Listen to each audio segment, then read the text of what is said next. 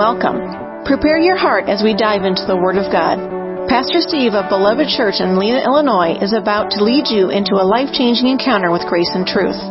Jesus Christ has a divine destiny perfectly orchestrated for those who are willing to be adventurous enough to receive His favor and blessing into their life.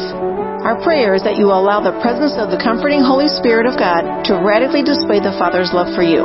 You are a part of God's beloved family, and that means you are greatly loved. Now over to Pastor Steve.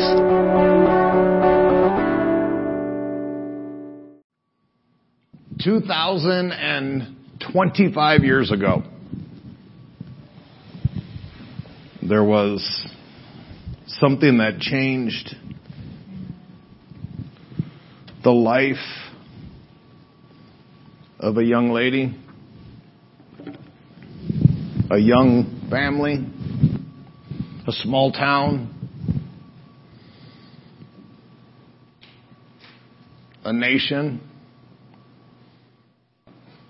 and a world.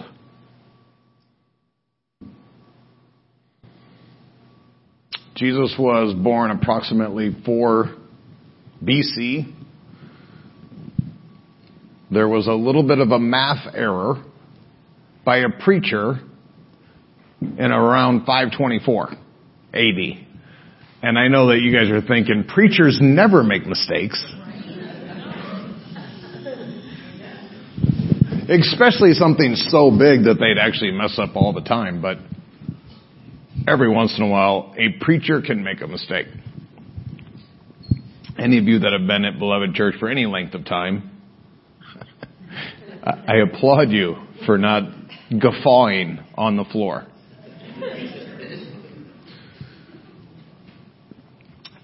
The early Christians were predominantly at the very beginning Jewish. They were obviously, Jesus came to the house of Israel first. They rejected him, and so then the message was taken to the Gentiles. You can read about that in the book of Acts. Paul was a, a major mover and shaker as it related to getting the good news of Jesus Christ into a secular world. But because the, the early church was predominantly made up of Hebrews and Jewish folks, some of the customs, some of the ways that things were done, they took on a Jewish flair or flavor. Uh, one thing that people don't know about Hebrew uh, Orthodox Jews is they do not celebrate birthdays. They believe it's arrogant and prideful. Amen. There's a bunch of folks in the room that are like trying to sit as low in their chair as they possibly can because you, like, you have to be celebrated. I, I've met people that have to have a birthday week. I know people that have a birthday month where they have to be celebrated incessantly. Um, it's it's interesting to me that the folks that uh, came from the quote unquote religion that God started specifically were warned not to celebrate yourself. Oh boy. If you didn't know about Beloved Church before you came today, things happen like that all the time where I say something and then it gets real quiet and then if you don't, the rules are if you don't like yelp, then nobody will know that it hit you. The way that you find out which dog in a pack of dogs got hit is you throw the rock and the dog that yelps is the one that got hit. So as long as you don't yelp, nobody will know that anything I'm saying has anything to do with you. You can be really holy, really spiritual. You can look at the guy next to you and say, yep, that's right. That was for you. The earlier believers were way more interested in dates when they associated them to the feast days. So in other words, uh, what would would normally happen is, let's say I was born um, four days after Passover, then uh, people would ask me how old am I. I would be Passover plus four days, and then people would figure out that that was my birthday. So you would measure things based upon feast days or based upon celebration of God days. Jesus was born to die. And because of that, everything in his life had an intimate connection with all things God that came before him. Everything in the Old Testament was a type and shadow pointing towards Jesus. if you read the Old Testament and you don't see Jesus, all you did was read a comic book. But if you see Jesus over and over and over and over, then you're going to have an understanding of what God created for you and I to, under, to, uh, to experience. So Jesus was crucified on Passover. Those of you that are familiar with the Old Testament, Passover was when all the firstborn men died. And the only way that you didn't die was that you put blood on your doorposts of a spotless lamb and the family was in the house consuming the lamb. And that was the day that Jesus died was on the celebration of that day. Everyone that had blood over their doorposts and were consuming the lamb did not have death in their homes.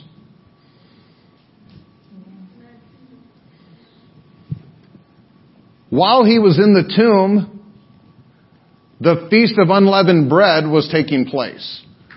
Those of you that are familiar with that, unleavened bread is where you take bread, you have no yeast in it. Yeast represents sin. So it's a flat bread. And in the Feast of Unleavened Bread, they would actually hide a piece of bread in between other breads as if it was uh, something to be sought out and found. And that was the feast that while Jesus was in the tomb, or you could say while Jesus was in hell, suffering for you and I. The resurrection is celebrated by the, G- the Jewish feast days of the Feast of First Fruits, which is a celebration of all of uh, that God gave us in bounty. Specifically, it's the it's the ripening season. It is what uh, the um, the crops, if you, if you went into a new field and you planted crops, the first fruits that came out of that brand new field would be celebrated as first fruits. Jesus was the firstborn among many brethren. People before Jesus were raised from the dead. We've seen people raised from the dead in here. The resurrection of Jesus is different than someone just being raised from the dead. Jesus was the first person ever to be resurrected to life, never to die again. And he was raised as a new creation of God. Just because a paramedic resuscitates someone in an ambulance doesn't mean that they're born again and they're raised in the image of God. It was not until large numbers of Gentiles being born again did we actually started celebrating the actual birth of Christ and specifically on December 25th. And, and I know there's been jillions of hours of people arguing over whether it was December 25th or not. And uh, here, here's, uh, just let me help you out a little bit. It was. There you go. Uh, the way that we know that is that the Bible says so. And I know you're probably thinking like, where does the Bible say that? If you do math, again, uh, not like a preacher math, the one that's, that's screwed up, but if you do actual math, you'll figure out that the day that Elizabeth was pregnant was enumerated t- six months later because that was the day that Gabriel came to Mary and told Mary to go see Elizabeth. And if you, and if you back up six months and you, and you figure out when Elizabeth was impregnated, which you can figure out because of the, the way that David set up the worship in the temple because Zechariah was doing uh, his job in the temple during the courses of Abijah, and then that's when Elizabeth got pregnant. So then you go six months, and that's when Mary got pregnant, and then you do. So the bottom line is, Jesus was conceived on March 25th, which makes December 25th his birthday. And uh, in history, we see that these dates were enumerated as well multiple times. In fact, there is record of the first Christmas on, on record being celebrated around 150 AD, middle sec, middle uh, century, middle of the second century in Antioch, which is present day Turkey. Amen. Uh, Jesus has a, a footprint in nearly every place in our world, whether you like it or not. Uh, there's some arguments about Christmas being right near the winter solstice, and then there were some pagan holidays that were around the winter solstice. One of them called Yule, which is where you get the song Yuletide and Yule logs and all that kind of stuff. Uh, just so you know, Yule was first celebrated between 375 and 425 AD. And obviously Christmas was being celebrated back in the middle of the second century AD. So honestly, there's a, there's a lot of secularists out there that are saying that Christians stole Yule and turned it into Christmas. The actual opposite is true. We were celebrating the birth of our Lord and Savior who came and saved all of humanity and then the pagans said, man, we can't let this go on. Let's invent some stuff and take it from the Christians.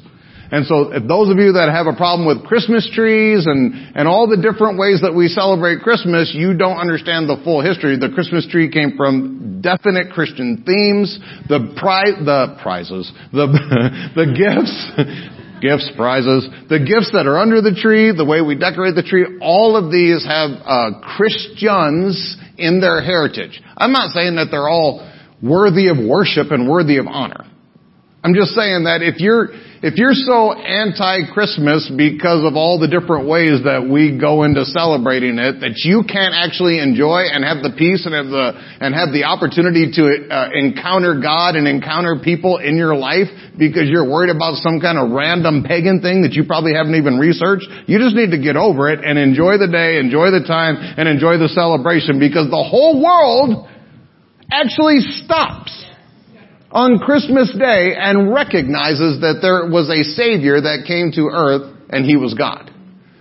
And it, it bothers me that there's a bunch of Christians, well, I can't celebrate Christmas because da da da da, uh, pagan and, and other stuff. I'm like, oh my God, get over yourself, celebrate Jesus. The rest of the world is. A bunch of pagans are celebrating Jesus on this day. The least you can do as a Christian is celebrate Jesus on this day. I love it. I walk around stores and I see, I see people singing songs about Jesus who I can speculate probably don't have a whole lot of Jesus. All the people that are nodding, you know exactly what I'm saying. So when Christianity was birthed, it was literally burst, birthed into persecution. What happened to Jesus was the beginning of what Christ ends experienced. And the reason I say Christ ends is because you are not a Christian because your parents were. You're not a Christian because you're sitting in a church. Sitting in a church doesn't make you a Christian anymore. Sitting in a donut shop makes you a long john. Long, they're called long johns. I was like, man, that's underwear. But it's both.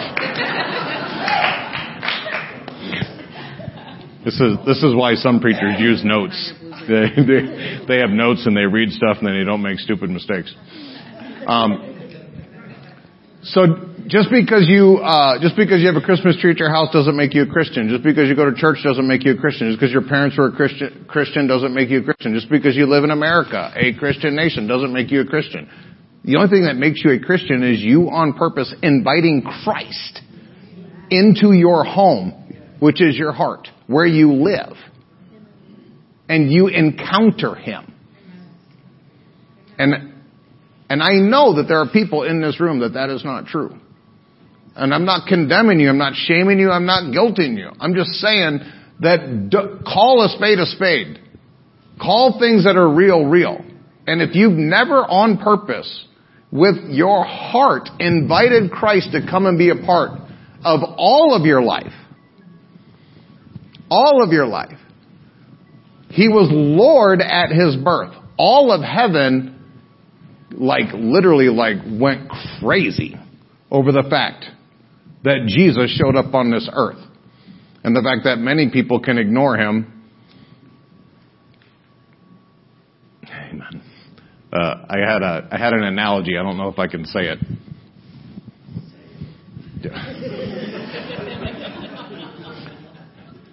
I, I, I get more temptations in the church while I'm preaching.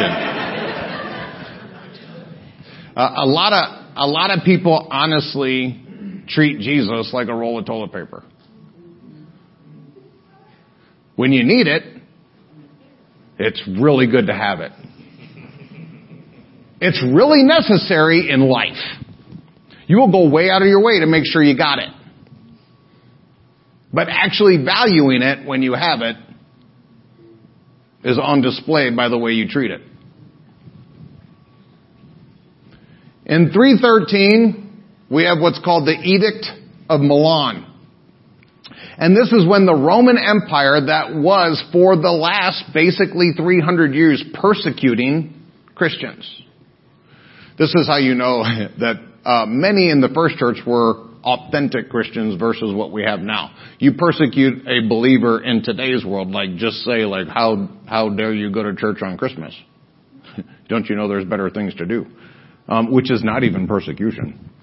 Uh, but you can find out how authentic someone is in experiencing persecution. In Roman days, they would take Christians, they would arrest them, they would obviously, you've probably heard of the Colosseums, they would throw them to animals, they would impale them on stakes up there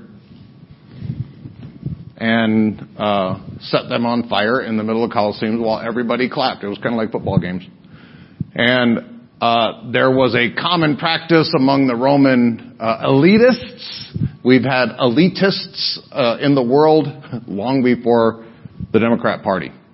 The uh, the elite, the RINOs too. If, if you got a problem with the Democrats, then we got we got RINOs too. There is bad on both sides, and there are elites on both sides, and they all need to go to jail. Anyway, uh, in that in that day, the elitists would go and get these folks, and they would put them on poles while they would have drunken orgies, and they would set them on fire, and it would they would call them Roman candles, which is where you and I get Roman candles from on the Fourth of July. It came from the practice of getting Christians and setting them on fire to illuminate their drunken orgies.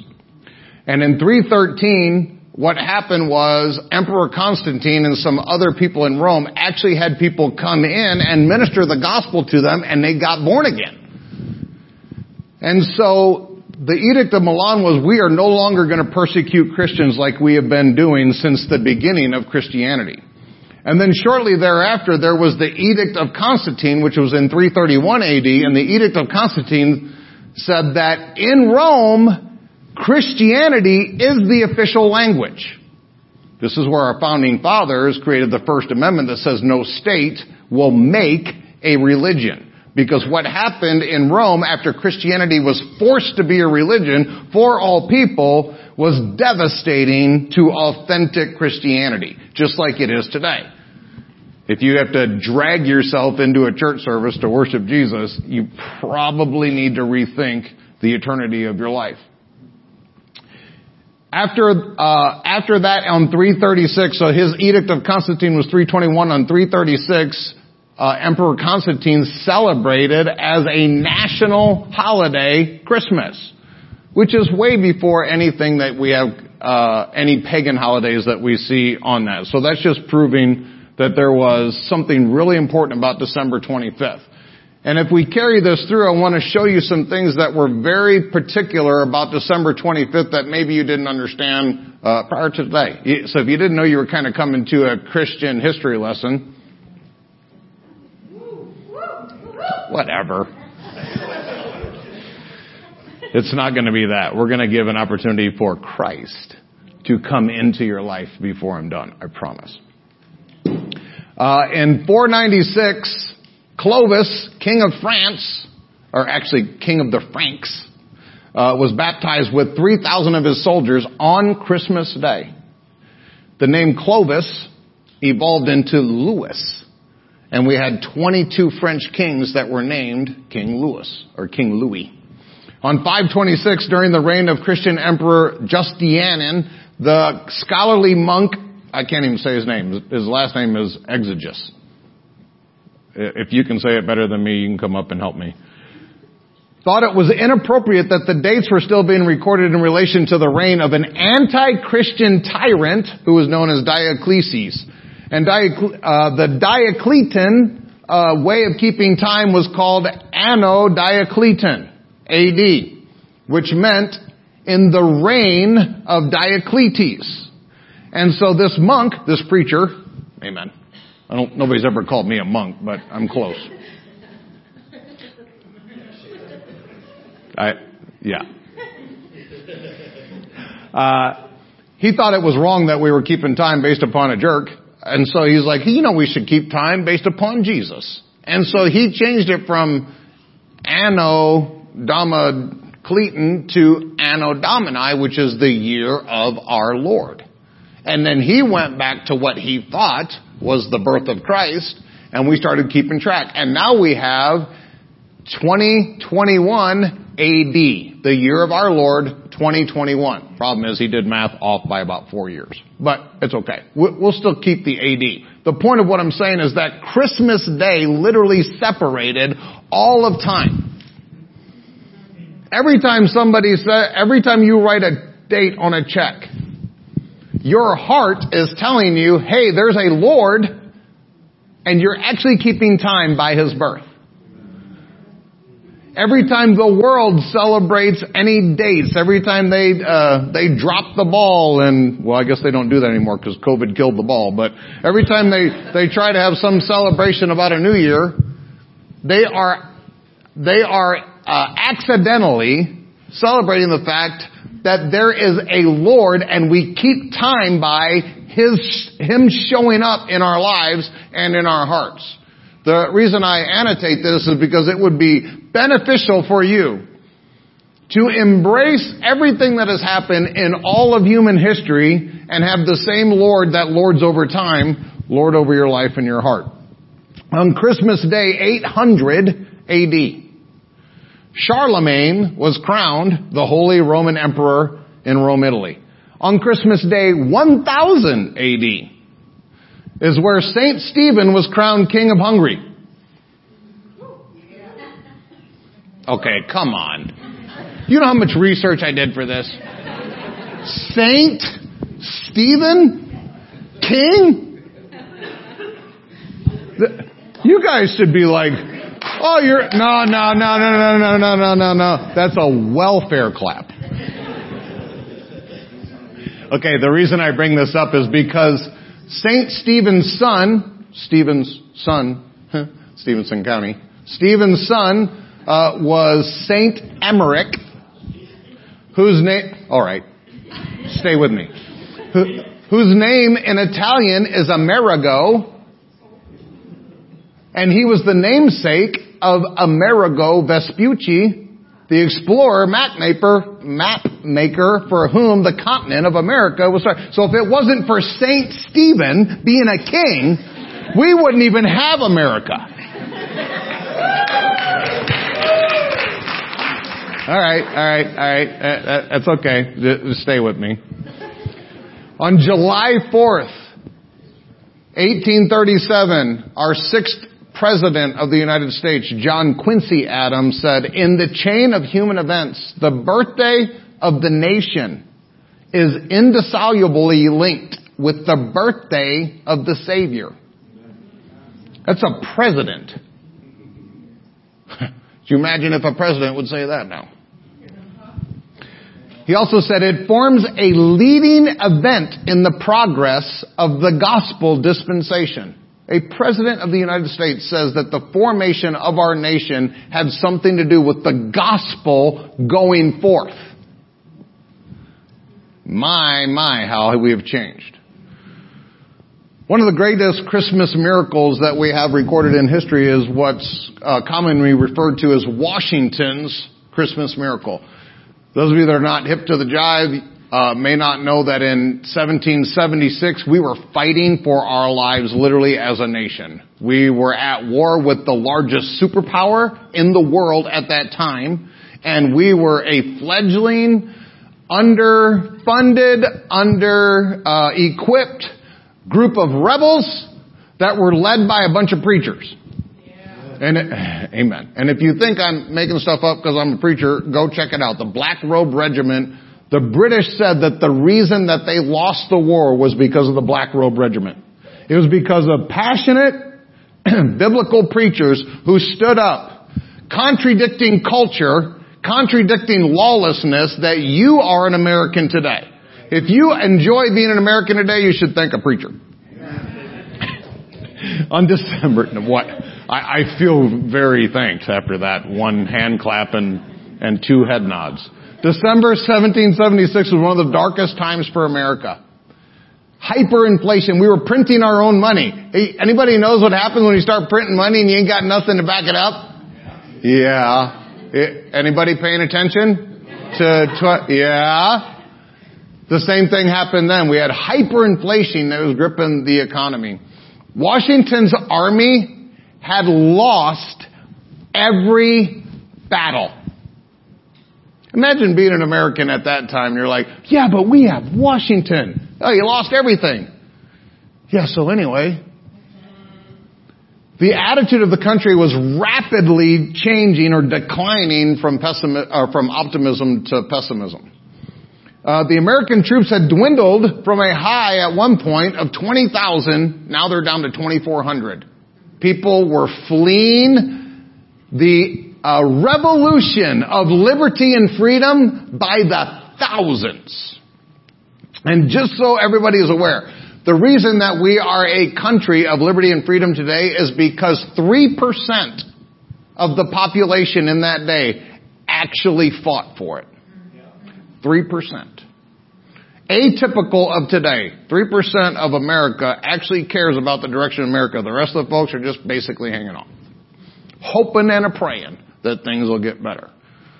When it gets better, you need to make sure you go and find those 3%. Many of them are in this room and thank them that they actually fought when you were busy on Candy Crush. The attitude of the country uh, was not what it once was. It would be the same as if you if you thought about how life was going like I don't know 2018 2019 and how it is today because I'll guarantee that this room has many people in it that you have probably lost some hope that you have embraced some pessimism towards the attitude of our country towards the direction of our country towards the direction of your own life you've watched uh, crazy amounts of sickness and disease and oppression and depression. Right now, 58% of America is on medication. 58% is on medication. In Revelation, it says that the way that the enemy is going to take over the world is through pharmakia. That is a Greek word, pharmakia. It's the exact same word for your pharmacist and your pharmacy. That is the way the enemy is going to work his way into people's lives and hearts. And if you're, if you're on medication, I'm not picking on you, I'm just telling you that is the reason that they are trying to push uh, the COVID non, uh, nonsense and also the vaccine nonsense. The American troops uh, were obviously the, the few that were left were really not too excited about still being on the battlefield after they had lost everything. But on Christmas, General Washington found grace and was given a divine gift. During the fall of 1776, the British issued what was called an amnesty proclamation. And they offered to pardon all of the soldiers that were in America. Anybody that had done anything anti-British was willing to be pardoned if they would come and basically bow to the king's uh, minions and kiss the ring. And I know you're thinking like, no way, we're Americans. Uh, thousands of American soldiers literally walked off the battlefield to go and find a king's representative so that they could make amends with the powers that be. They gave up their rights, their liberties, and their freedoms, and fighting for it so they could be in good stead with the powers. Thousands, including several members of Congress. Amen. I know you're shocked to hear that a congressperson was terrible one disgusted American patriot recalled, to the disgrace of the country and human nature, great numbers flocked to confess their political sins to the representatives of the majesty and to obtain pardon. It was observed that these consisted of the very rich and the very poor, while the middling class held their constancy. If you appreciate being an American today, you should thank someone in the middle class. Making matters worse, most of the enlistments for the Continental Army expired on January 1st, 1777. So of the 24 people, 2,400 soldiers that General Washington had left, they all expired their contracts on January 1st. And this is December. The looming prospect of disaster seemed to spur Americans into action. And some even believe that such a crisis was necessary to give people the proper motiva- motivation to fight. Dr. Benjamin Rush said, our republic cannot exist long in prosperity. We require adversity and appear to possess most of the Republican spirit when most depressed. It's amazing. You'll put up with stuff until you won't. You'll put up with stuff until you won't. And some of you are nowhere near that limit. You are well, you are free to put up with as much as you want to put up with, but I'm here to tell you that maybe you need to make today be your limit. Maybe it's not okay what's going on in our world. Maybe it's not okay what's being happening, what's happening to you, what's happening to your country, what's happening to your family, what's happening to your body, what's happening to your mind. Maybe it's just not okay. And, and maybe you can put up with it. Maybe you're fine. Maybe not. That December 245 years ago, to the day, marked a period where American where Americans from all demographics came together to alter the course of human history in a great counteroffensive on Christmas night. One of, uh, one of the Surgeon General for the Army came into the tent of General Washington that night, on Christmas night, and General Washington was writing th- uh, three words on little pieces of paper over and over and over. And uh, the general, the Surgeon General realized that General Washington was like in a very pious moment. And when uh, General Washington moved around, he dropped one of the pieces of paper and the Surgeon General picked it up and on it was the code word that only the top ranking officials in the army would know about because this was going to be an activity of some of the most important uh, military adventures that have ever taken place in the history of our country. And those three words were liberty, our victory or death. That was the password that you could get through the lines that night. General Washington decided to take on Christmas night all of his soldiers across the Delaware River and march nine miles to Trenton, New Jersey, where the Hessians who were hired by the British, and the Hessen was like a mercenary force, and they were incredibly powerful. They were world renowned for their ability to do military conquest.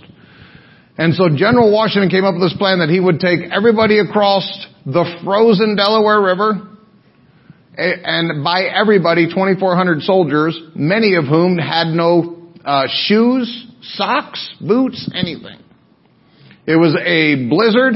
There was ice on both sides of the, of the Delaware that they had to break through with the Durham boats. They had to push their way across the, the ice floating down the channel. They, uh, it, that most of them did not know how to swim. And so if you fell over, fell off the boat, you died. It took him, he anticipated getting done at midnight. It took them until four o'clock in the morning because the blizzard was so terrible, the wind was so contrary, the snow was so blinding, and the soldiers were being ter- uh, were being pressed so hard, oppressed so hard by the weather that he was already four hours late. So then he did a force marched nine miles. One of the uh, one of the annotators of this time said that you could count um, Many of the poor soldiers are quite barefoot and ill-clad, wrote one of the officers on the scene. Their route was easily traced as there was a little snow on the ground, which was tinged here and there with blood from the feet of the men who wore broken shoes. Another man recalled an army was destitute, our army was destitute of shoes and clothing. It was snowing at this time and the night was unusually stormy. Several of the men froze to death and this is before they even got to the fight. This is the day after Christmas. Not wanting to lose any more of his troops, Washington shouted encouragement to the men. Soldiers, keep by your officers. He was like a preacher. Stay by your preachers. Stay by your Christian friends. Stay by your Bible. Stay by your prayers. For God's sake, keep by your officers. And you could hear General Washington as he would raise up on his stirrups, he'd say, press on boys, press on. The Americans arrived at the outskirts of Trenton just before 8 o'clock in the morning. Because of the blizzard and the snow, they were unseen, and so they were within 200 yards of the Hessian troops before they recognized the fact that they had come. And then at that point, they could hear, Dear fiend, Horatus, Horatus, which is Hessian for the enemy, turn out, turn out. And some people have speculated that the Hessians were like drunk and unready. The Hessians were literally like special forces. They were not drunk. They were not, they slept in their uniforms with their weapons loaded. So they knew exactly what was going on. Washington had the grace of God with him. Shots were fired. The Americans charged, some yelling, these are the times that try men's souls. Coming from Thomas Paine's American Crisis. They were so inspired by the writings of Thomas Paine that they would scream them as they would run into the battle. The Hessians disorganized fell back from the onslaught that seemed to come from all around. Small group, small groups clashed within the city and did house to house fighting. Soon smoke from the cannons and muskets filled the streets and combined with the continuing storm added to the confusion and the lack of visibility. Very quickly after entering Trenton, Washington's army captured several Hessian artillery pieces. By this time, the Americans had infiltrated the entire city and marksmen took up secure positions in houses and behind fences where they could pick off the enemy fighters. American artillery commanded by Bostonian Colonel Henry Knox, namesake of Fort Knox, pummeled the oncoming Hessians. Knox later wrote, Here succeeded a scene of war of which I had often conceived, but never saw before. Another participant captured the, uh, the thoughts by saying, my blood chilled to see horrors and distress. Blood mingling together, the dying groans and garments rolled in blood. The sight was too much to bear. The Hessian commander, Rall, tried to, tried but failed to rally his men.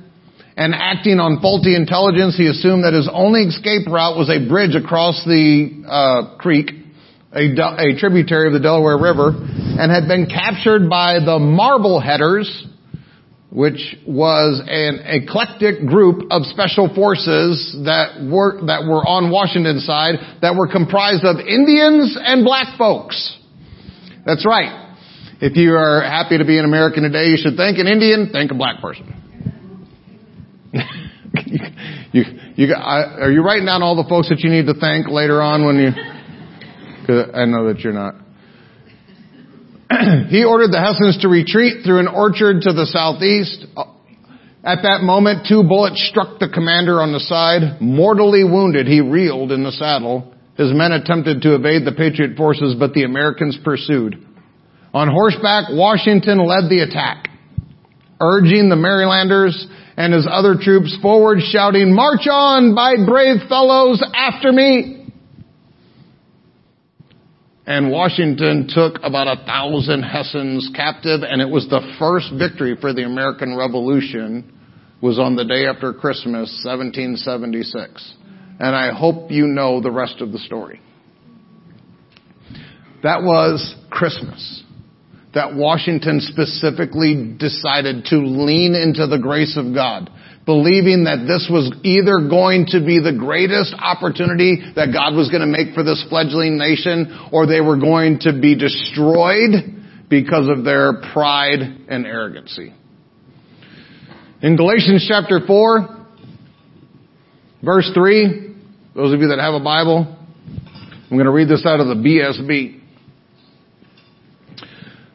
So also, when we were children, we were enslaved under the basic principles of the world.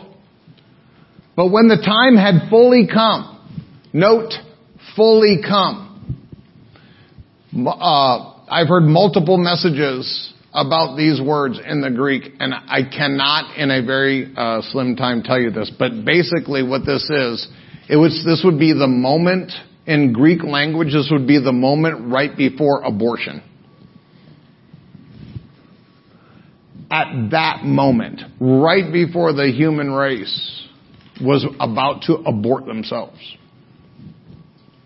God sent his son, born of a woman, born under the law, to redeem those under the law, that we might receive our adoption as sons. And because you are sons, God sent his spirit into your hearts crying out, Abba, Father. No matter who you are in this place, your heart is crying out to your Creator, who Jesus showed us was a Father. The greatest display of the character of God is Father. God could have, Jesus could have revealed God as all powerful creator.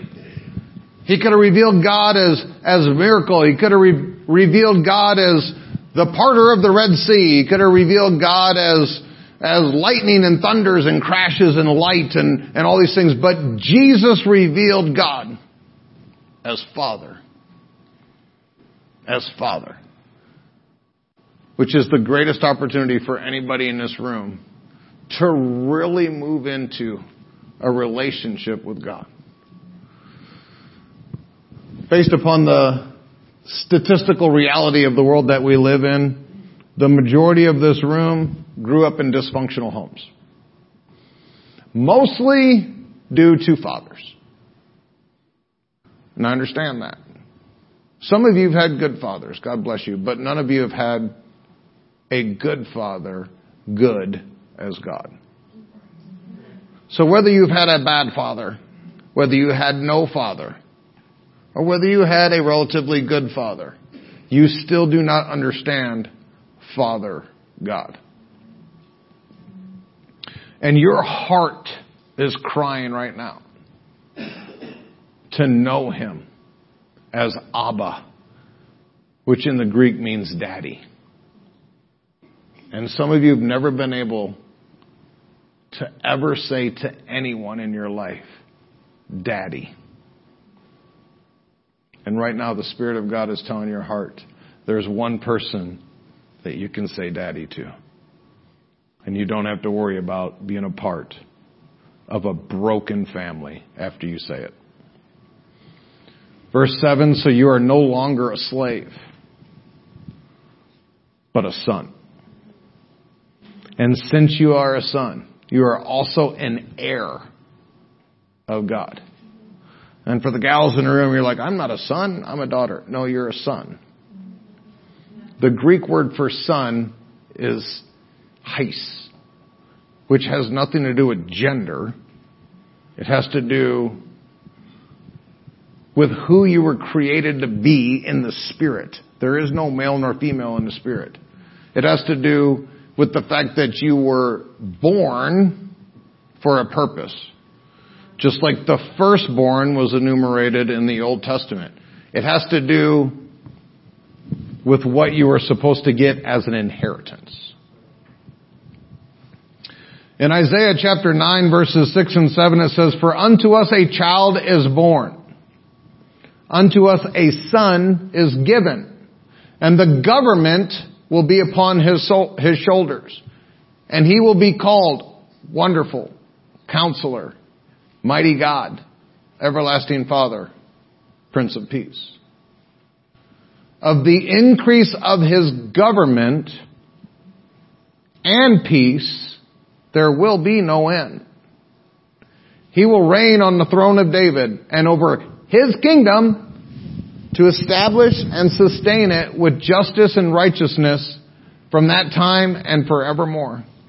The zeal, passion, fervency of God is what will accomplish this. Now I'm going to quickly go through the Christmas story. I'm going to highlight some things that are right, that are wrong, and I have no idea where they came from on other parts. In Luke chapter 2, I'm going to just go down this verse by verse. Hopefully this is going to help you. Uh, if you have a nativity scene at your house, don't tell me. and then you won't know that I'm picking on it because that nativity scene at your house is a mess, biblically. And it came to pass in those days that there were, there went out a decree from Caesar Augustus that all the world should be taxed. yeah. Tyrants have been tyrants since before there was a word for tyrant.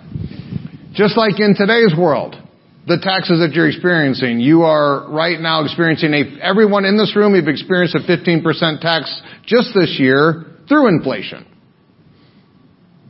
If you don't recognize it, it doesn't mean that it's not there. If you haven't been paying attention to the price of goods and services, to the price of gasoline, you have been taxed by a tyrannical government who does not want you to prosper. Caesar Augustus also was a person who just kind of did whatever he wanted. Does that remind you of any political leaders in the world today?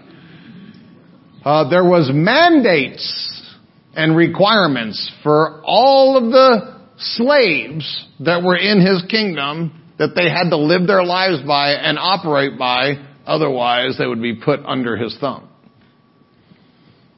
This is the world that Jesus was born into. This is the first Christmas.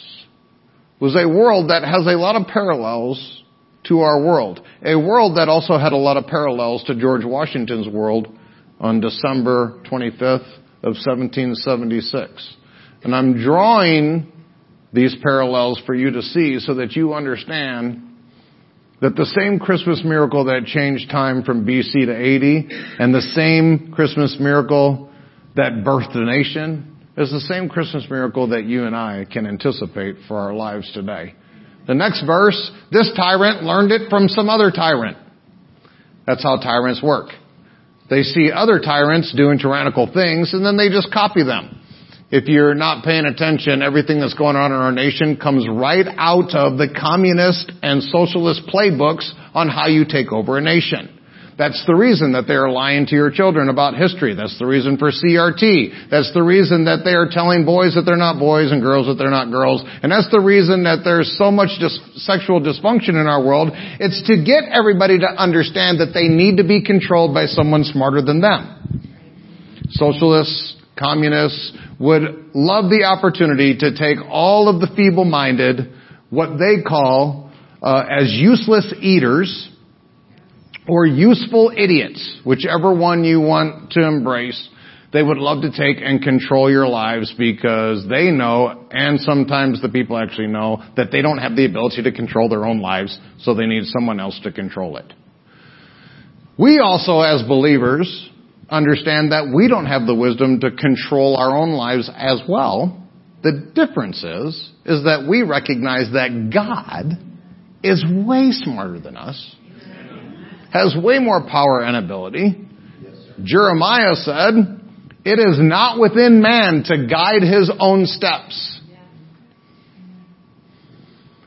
What happened was the socialists and the communists understood that this biblical principle existed in all of mankind. That people come to the reality that they don't have the ability to control every part of their own lives and do it well and do it successfully, and so they want to control you. God does not want control over you. God wants to show you the way that you were meant to live in freedom and liberty. He who the Son sets free is free indeed. And that's why the birth of this nation was birthed under the precept, the precept of liberty and freedom. Because only through liberty and freedom can a person actually truly yield themselves over to something that's better than themselves. Those of you that think that you can force someone to love you. This is why God does not force anybody in this room to do anything, because you cannot force love. The only way to love is in freedom. Those of you that think that uh, you're in love with someone or in love with something and you have not actually been born again and been set free by the Son, you're not actually operating in love. Because only free people can love. Unfree people can perform. So many people are performing for love. Many people are doing what they think is necessary for someone else to give them adoration, but you're not actually free because the moment you turn it off is the moment that your adoration ceases. Many people live their lives this way that the Old Testament annotated, which is prostitution. You give up parts of your life, you give up parts of the way that you live to someone else so that you can get the reward from them that you need. That is called prostitution. And I'm sorry that that's offensive and some people don't like that, but it's a reality of how a lot of people live their lives. They give up freedoms and liberties to another person so that they can pay them. And that is not the way that you were created to live. Verse 3, and all went to be taxed, everyone into his own city. Verse 4, and Joseph went up from Galilee out of the city of Nazareth into Judea unto the city of David, which is called Bethlehem. The word Bethlehem means house of bread. Jesus was born in the house of bread as the bread of life. Because he was of the lineage of David. And Bethlehem was the hometown of David. Verse 5, to be taxed with Mary, his espoused wife. Which means they were engaged. Uh, the Bible is very clear that people that live together are not married. People that are engaged are not married.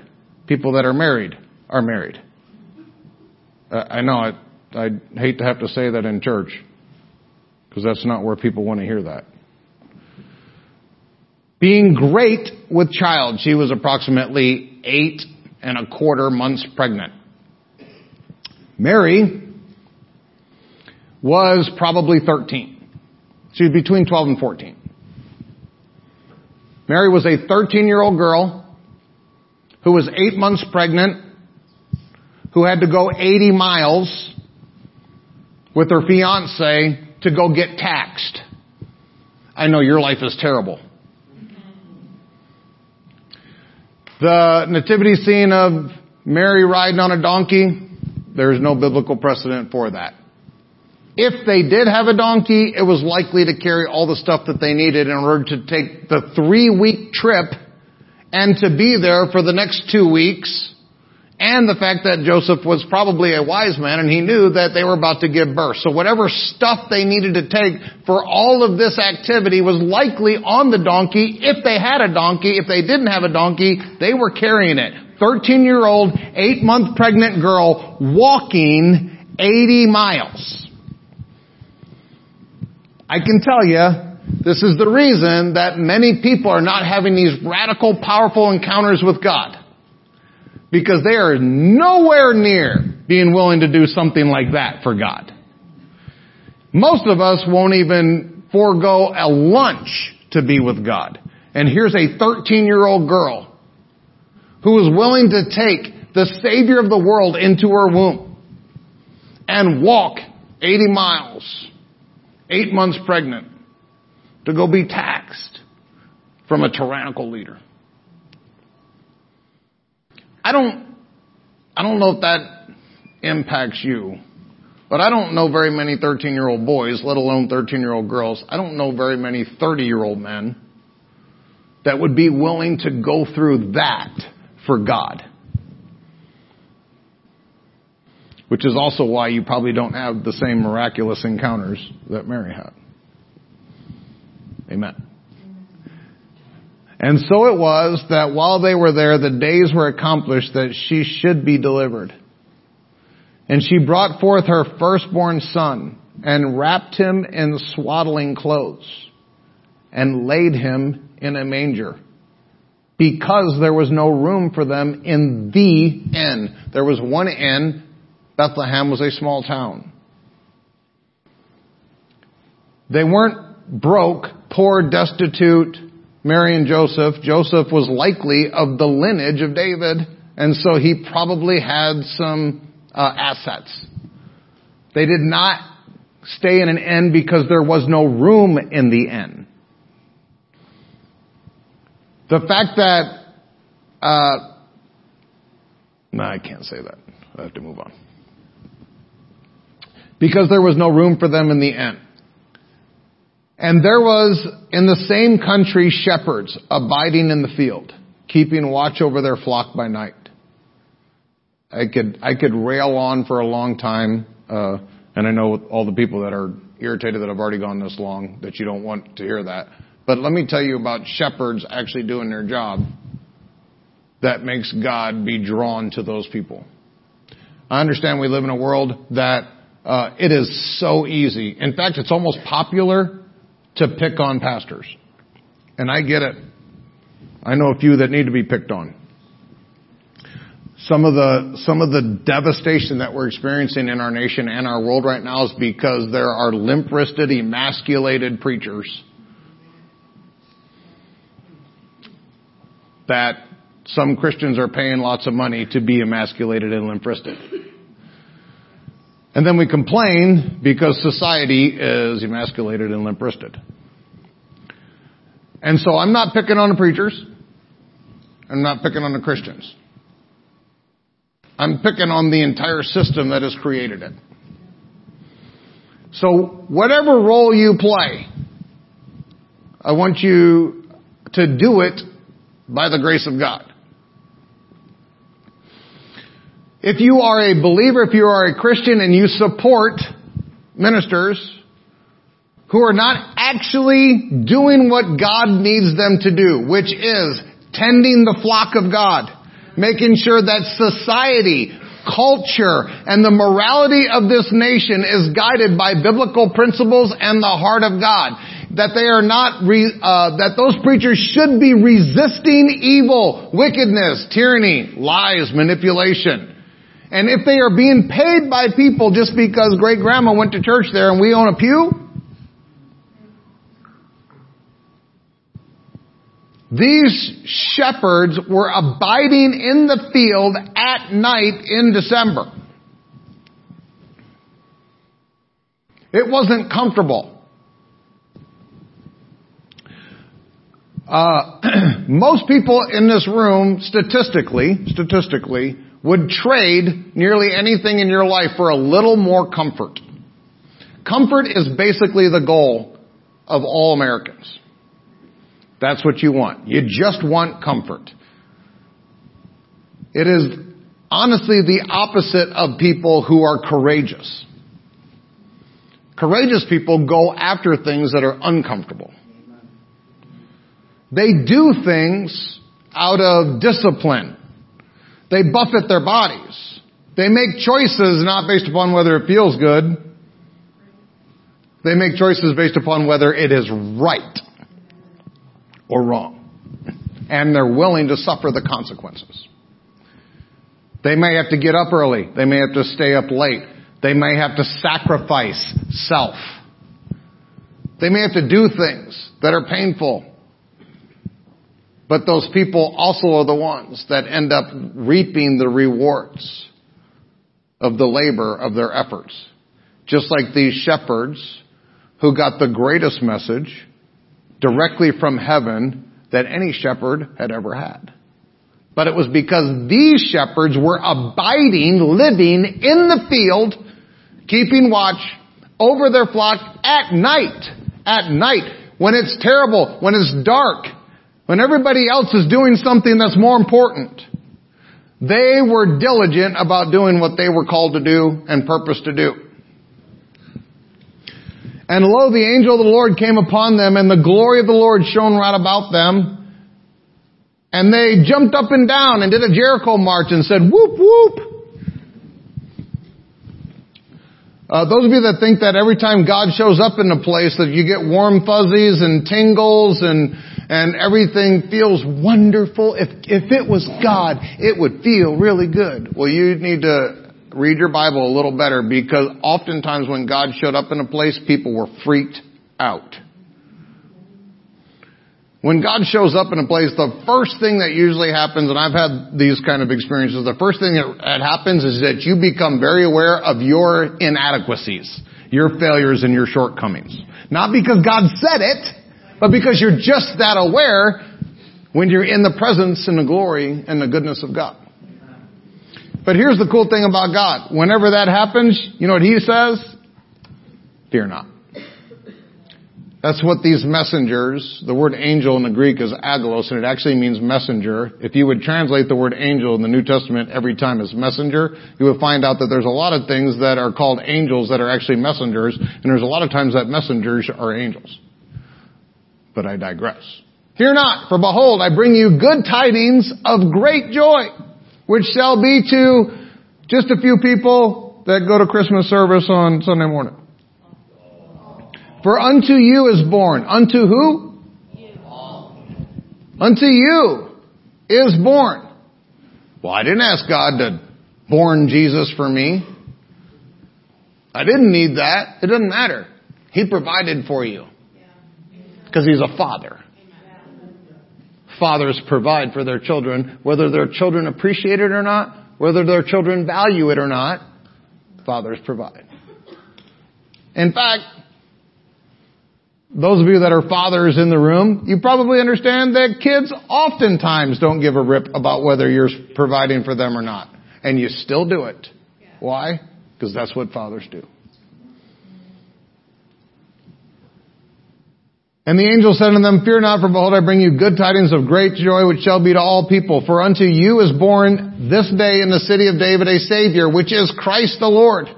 And this shall be a sign unto you. You shall find the babe wrapped in swaddling clothes.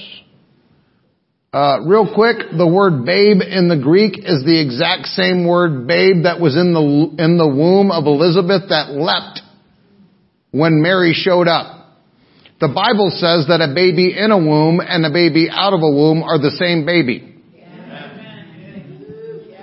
That should settle the debate for those of you that call yourselves Christians. You shall find the babe wrapped in swaddling clothes lying in a manger. Okay, this is where I'm going to mess with your nativity scene. It wasn't some cute little barn with candles and a little bond sheep. This was, uh, this was a tower that was on the outside of Bethlehem, and this tower was built so that the shepherds could be in the tower and watch for wolves or intruders that would come and mess with their flock because these particular sheep that these uh, shepherds were watching were called pas- paschal sheep. These were sheep that were literally being raised by these shepherds to go and be sacrificed. These were the sacrificial lambs. Every one of those sheep that those shepherds were watching were born to die. And that tower was the watch place outside of the inn that these shepherds would climb up into to watch over their sheep. And that tower was called the Tower of the Flock. And that was the place that Jesus was born. In the Tower of the Flock, there was a manger, which was a hollowed out stone place where they would take the sacrificial lambs and bring them in and inspect them to make sure not one single blemish was on them before they would send them to their death. And so after Jesus was born, he was laid in the manger that was normally reserved for checking out the sacrificial lamb to make sure he had no blemishes. That's why when the angel said, you will find this sign, otherwise you'd go to every stable in Bethlehem and you'd say, hey, do you got a baby in here? At some point they'd be throwing rocks at you. They knew exactly where to go because there was only one place that had a manger in Micah 4 8 it says, And you, O watchtower of the flock, O stronghold of the, of the daughter of Zion, the former dominion will be restored to you. Sovereignty will come to the daughter of Jerusalem. And suddenly there was with the angel a multitude of the heavenly host, praising God and saying, Glory to God in the highest, and on earth, peace, goodwill toward men. Not goodwill among men. You guys think that Jesus came so that the wars wouldn't stop, you've never read your Bible. Many wars have been fought because of Jesus. Jesus calls us to be peacemakers. in order to make pe- anybody know what uh, what the pistol of oh what was his name from Tombstone? What? John Wayne and Tombstone. It's earlier. Wyatt Earp. Thank you. Wyatt Earp's pistol was called the Peacemaker. Uh, which sounds ironic. How do you call a, pes- a pistol a peacemaker? Because sometimes it takes force to make peace. Jesus didn't come like some to sit in the back of your kid's church on a rock with blonde hair and blue eyes and pet a sheep. He came to bring a sword. He came to baptize people in fire. He came to change the world. And the world didn't want to change. So sometimes you gotta be a little bit strong in order to change things that don't want to change. All the parents in the room said amen. And it came to pass as the angels were gone away from them into the heavens, the shepherds said one to another, Let us now go unto Bethlehem and see this thing which is come to pass, which the Lord hath made known unto us. I want to highlight something here real quick. They weren't told to go and see it. They were not told. They were told what it was, and they were told where to find it. But God did not come to these shepherds and say, you better go. I command you. And man, I hope this, this impacts folks in this room. I don't, I don't care if you're here because your parents drug you or if you're here because you really want to be here or you're here because you love God. Whatever the reason is that you're here, I want you to understand that just like these shepherds that day, when the messenger of God showed up in their life, he told them what they would find. And he told them where they would find it. And then gave them the freedom and the liberty to decide whether they would go or not. And this is why some people, even in this room, you've rejected religion for a long time. Because you think it's God telling you what to do, or it's people in a church telling you what to do, and you don't want to be told what to do. And I get that. But that is not what we offer here at Beloved Church and also in authentic Christianity. In authentic Christianity, you have a God who tells you what's right and tells you how to find it and tells you what the best way to live your life looks like and then gives you the freedom to flip him the bird or to take his hand and walk the walk of life. And not everybody makes the right decision. I know that's shocking to everybody that's in a church on Christmas morning, but not everybody makes the right decision. And you are required to love them, and God will always love them as well. Because maybe there's a chance one day they'll make the right decision. And they need to know that people love them through their problems and through their mistakes because that's what God would do.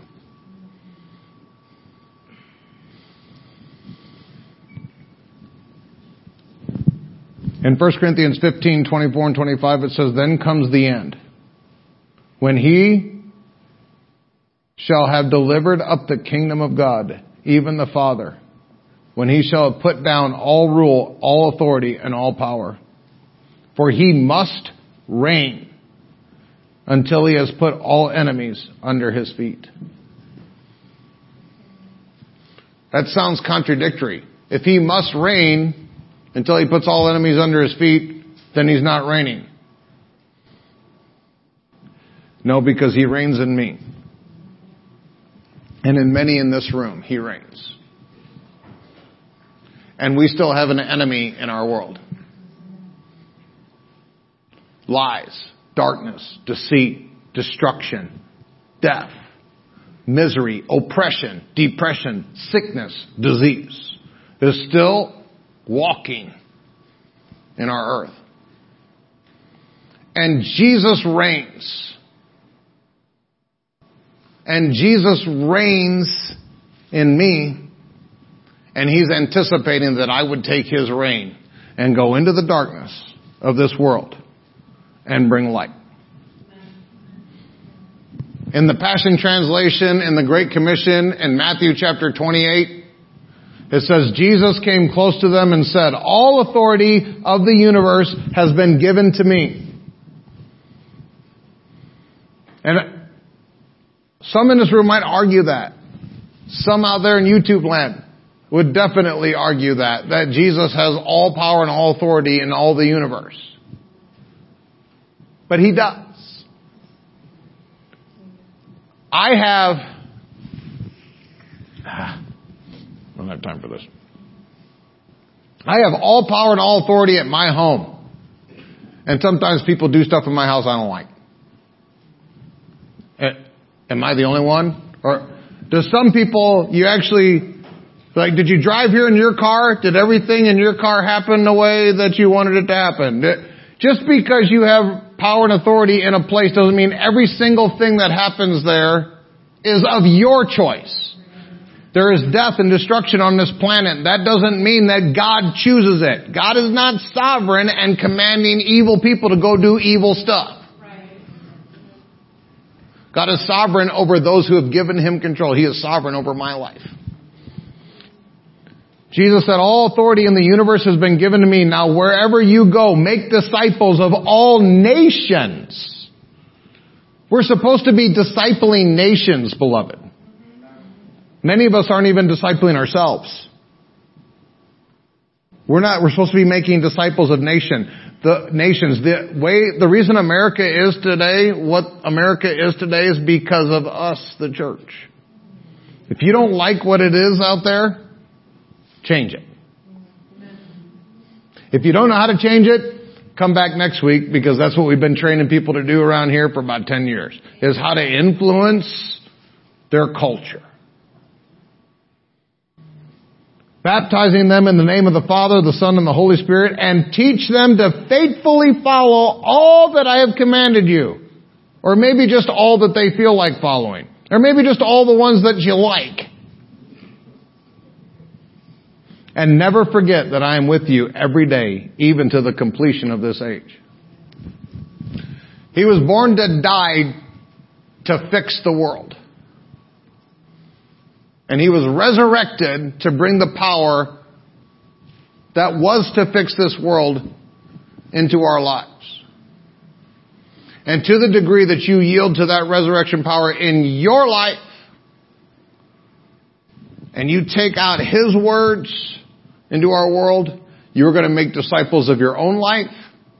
You make disciples of your family, disciples of your neighborhood, discipling your nation, and eventually this world. And then the end will come. On this December 25th, we are crossing from 2021 to 2022. And I honestly believe, honestly, and those of you that have been with me for 10 years, you, you've never heard this. But I honestly believe that the same thing that we're going from 21 to 22 is going to be as monumental in history as what we went through from 1776 to 1777 and what we went through from 4 BC to 5, to 3 BC. The exact same power and change that came to the people of this earth is what we're about to go into. And you can argue with me and say, I've lost my cookies and I'm off my rocker and I'm whatever. But I'm telling you that this is going to happen and God is inviting all of you to come and be a part of that. Amen. And so I, I am going to, I am going to bless you. While I'm blessing you, there are going to be people that are going to be making their way up here to the altar. These people that are up here at the altar have been discipled on how to pray and believe God with you and for you in different areas of your life. If you have never invited Jesus Christ to come and be your personal Lord, that is a necessary first step for you to have what God desires for you to have going into this change. If you have never allowed the Holy Spirit to immerse your life in His way of thinking, His wisdom, then you are right now given an opportunity by these folks. If you heard Sandra tell testimony about cancer being healed, and you are struggling with a sickness or a disease that you don't know, if you're going to be able to ever do anything about it, you actually need a divine encounter. The doctors have done everything they can do and you're worse still. Then these folks that are up here are trained to help you with that. So if you would please rise and I'm going to bless you. Thank you so much for sharing this time with us as we have encountered Jesus Christ through the ministry of His life-changing Word. If you would like to learn more about Steve Castle Ministries and Beloved Church, you can go online to stevecastle.com or belovedchurchillinois.com. You can also contact us at 815-990-0367. Always remember that you are a part of the beloved family of God, and Beloved Church is the place where you are greatly loved. Now please open your heart to receive as Pastor Steve proclaims the blessing of the Father over your life. I pray, I declare that above all things, that you allow the finished work of the cross to bring prosperity into your finances and also divine health, prospering your body. And all of these things are going to affect you in a supernatural way as you allow your soul, your mind, your will, your emotions, and your personality to be perfected in prosperity that the Father desires for you to have. We love you, and we cannot wait to see and be with you again soon. Goodbye, beloved.